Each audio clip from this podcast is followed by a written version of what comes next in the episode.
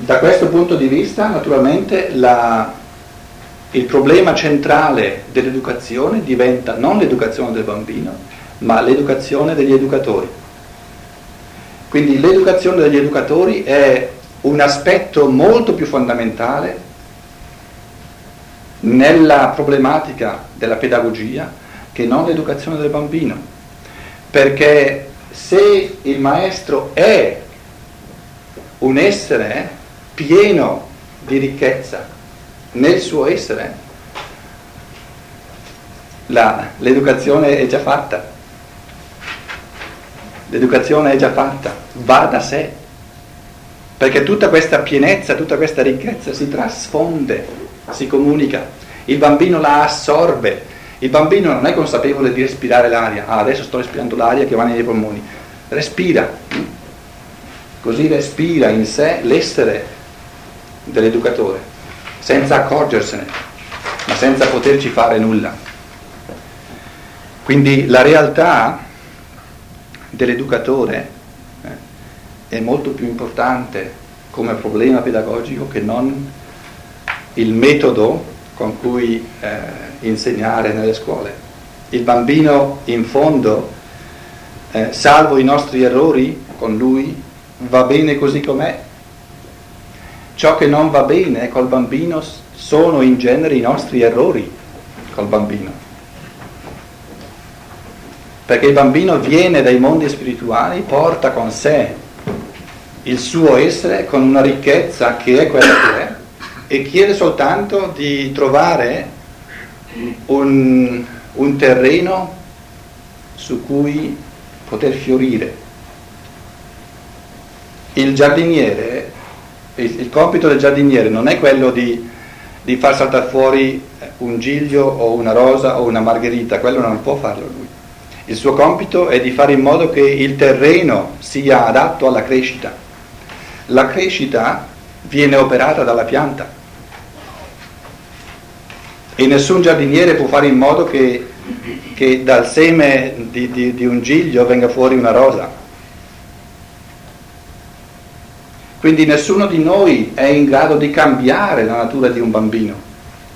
L'arte dell'educazione è l'arte di togliere tutti gli ostacoli, o perlomeno il più possibile degli ostacoli che gli adulti di solito mettono.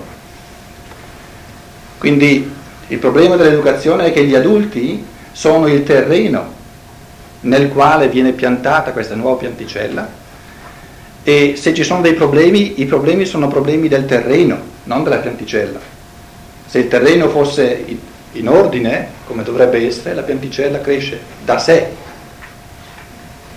Non è il terreno a far crescere la pianta, il terreno è la condizione della crescita della pianta, non la causa. Gli educatori e gli adulti non sono la causa della crescita dei bambini sono, se tutto va bene, la condizione e se tutto va male sono la condizione sfavorevole. Quindi tutto il, il mistero dell'educazione dei bambini sta proprio nel guardare a noi stessi, nel fatto che il maestro sia capace di guardare a se stesso per far sì, per rendersi un terreno adatto.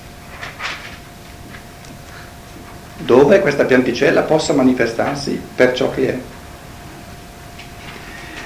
Uno sguardo eh, rapido perché eh, in una serata non si può eh, dire tutto, qualcuno di voi sa forse, agli altri lo dico volentieri, che Rudolf Steiner nel corso della sua vita, sia perché il suo destino l'ha portato a istituire questa scuola, la prima scuola Waldorf steineriana a Stoccarda, sia perché la pedagogia l'ha considerata sempre come una delle dimensioni fondamentali dell'esistenza. Se mettiamo insieme tutte le conferenze che lui ha tenuto sulla pedagogia, ne vengono fuori tra i 20 e i 25 volumi. E io ho avuto la fortuna di leggerle tutte almeno una volta, molte anche più di una volta queste conferenze, e i punti di vista, gli aspetti, eh, eh, eh, i risvolti sono così infiniti, così appassionanti, che auguro a tutti coloro di voi che hanno tempo e voglia di poter passare più tempo su questi tesori. Perché io questa sera posso soltanto tirar fuori, accennare ad alcuni aspetti, ma ne restano infiniti altri. Ed è incredibile eh? proprio il giubilo dello spirito che si può trovare scoprendo come questo Steiner in fondo non si ripete mai. A prima vista sembra che, che eh, ma sono di fatti gli orientamenti di fondo che lui ripete, ma in ogni conferenza sempre nuovi aspetti. E, e ciò che è appassionante è il vedere come è inesauribile questa realtà, non solo del bambino, ma del rapporto tra il maestro e il bambino, della crescita, questo mistero del corpo, dell'anima, dello spirito del bambino. E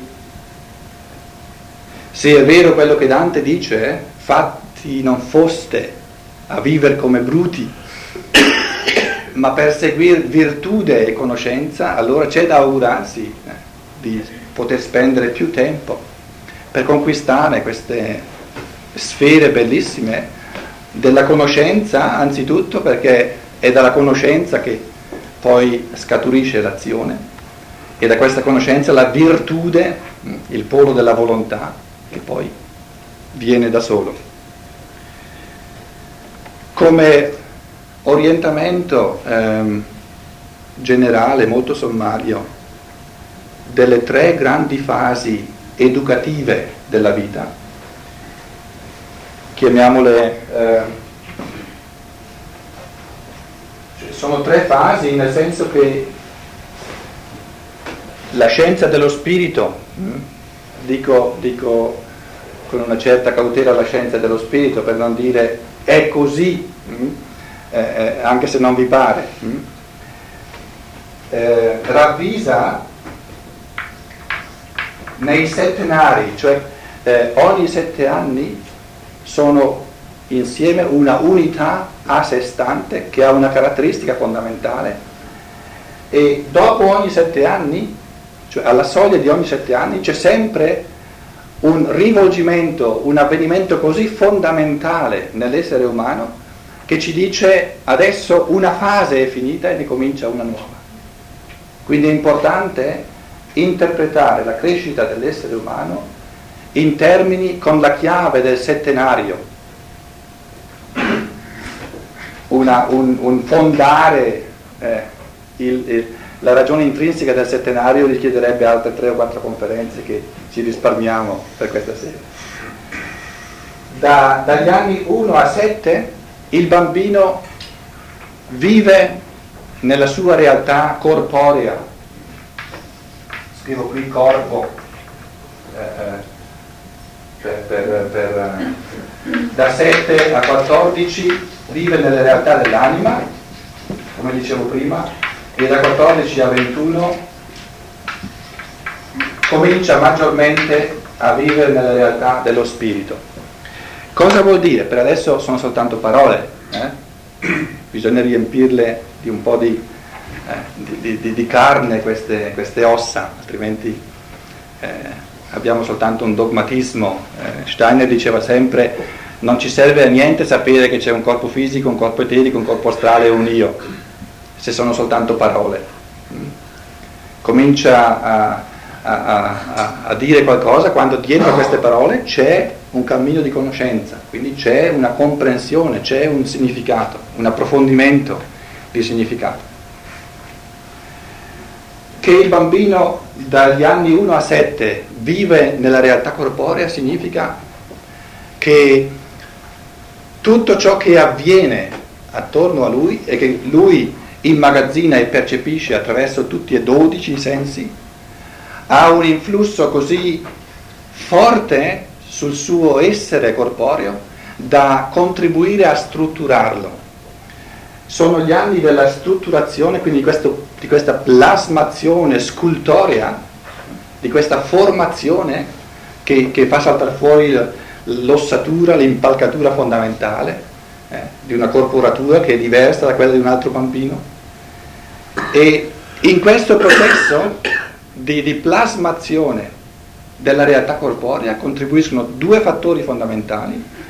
Dal di dentro la realtà stessa del bambino, soprattutto a partire dalla testa, perché questa testa embrionalmente è già stata costituita e formata eh, fisionomicamente già nel grembo materno e le forze che hanno formato la testa provengono da ciò che questo essere umano ha passato ed è stato prima della nascita.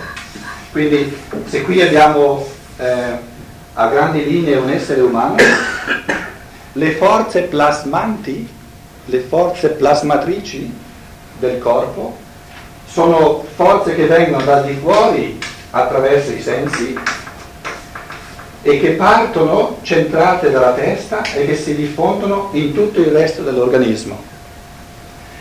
Se non ci fosse una ondata, una specie di diga che ferma e quindi si oppone a queste forze, continuerebbero sempre a formare e non ci sarebbe fine.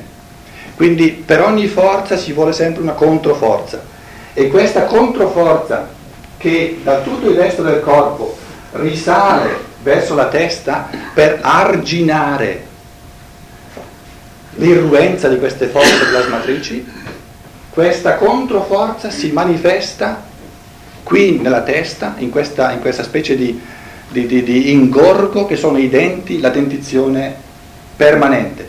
I primi denti il bambino li riceve eh, in prestito eh, per sette anni dai genitori, secondo, la seconda dentizione è la sua, l'ha formata lui e questa è permanente. Permanente non nel senso che quei denti lì restano per tutta la vita, ma permanente nel senso che non ce ne sono altri che si, che si formano. Mm? A parte quelli del giudizio eh, sarebbe un altro problema, problemino a parte. Quindi queste forze che da, da, da tutto l'organismo risalgono verso la testa, noi eh, siamo troppo abituati a sapere che il bambino costruisce i denti, ma se ci riflettiamo un momento ci rendiamo conto che è un fenomeno enorme. Pensate che forze ci vogliono per costruire questa, questa, questo argine eh, così forte che dura per tutta la vita, per costruire dei denti, eh, questa realtà così massiccia eh, e così importante per l'organismo. In questa fase, siamo negli anni da 1 a 7, il bambino è totalmente un essere di imitazione è un essere che imita. Perché imita? Perché è stato abituato nei mondi celesti, nei mondi spirituali, prima di scendere sulla terra, prima di cominciare a costruire questa sua casa nella quale deve abitare.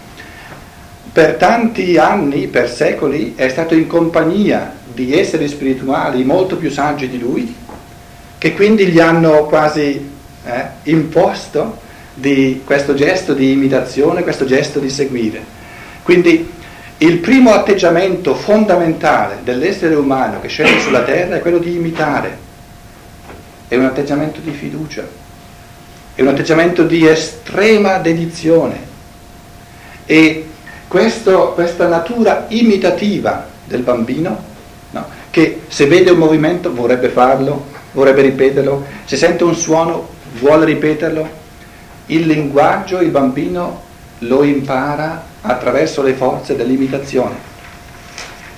Quindi vedete che proprio l'imitare è la caratteristica fondamentale del bambino fino ai sette anni e la capacità di immedesimazione che imita è la qualità religiosa per eccellenza è la, qual- la qualità religiosa più profonda che ci sia.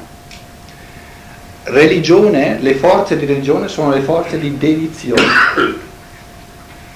E il bambino, fino ai sette anni, non ha ancora nessuna capacità di opporsi non ha ancora nessuna capacità di prendere le distanze, non ha ancora nessuna capacità di stare sulle sue, ma si, de- si dà, si dona, si dedica, fluisce totalmente nell'ambiente circostante. E questo atteggiamento è l'atteggiamento religioso per eccellenza. Vedremo che questo atteggiamento non basta, è un atteggiamento, va completato dall'altro polo, ma è l'atteggiamento religioso della vita.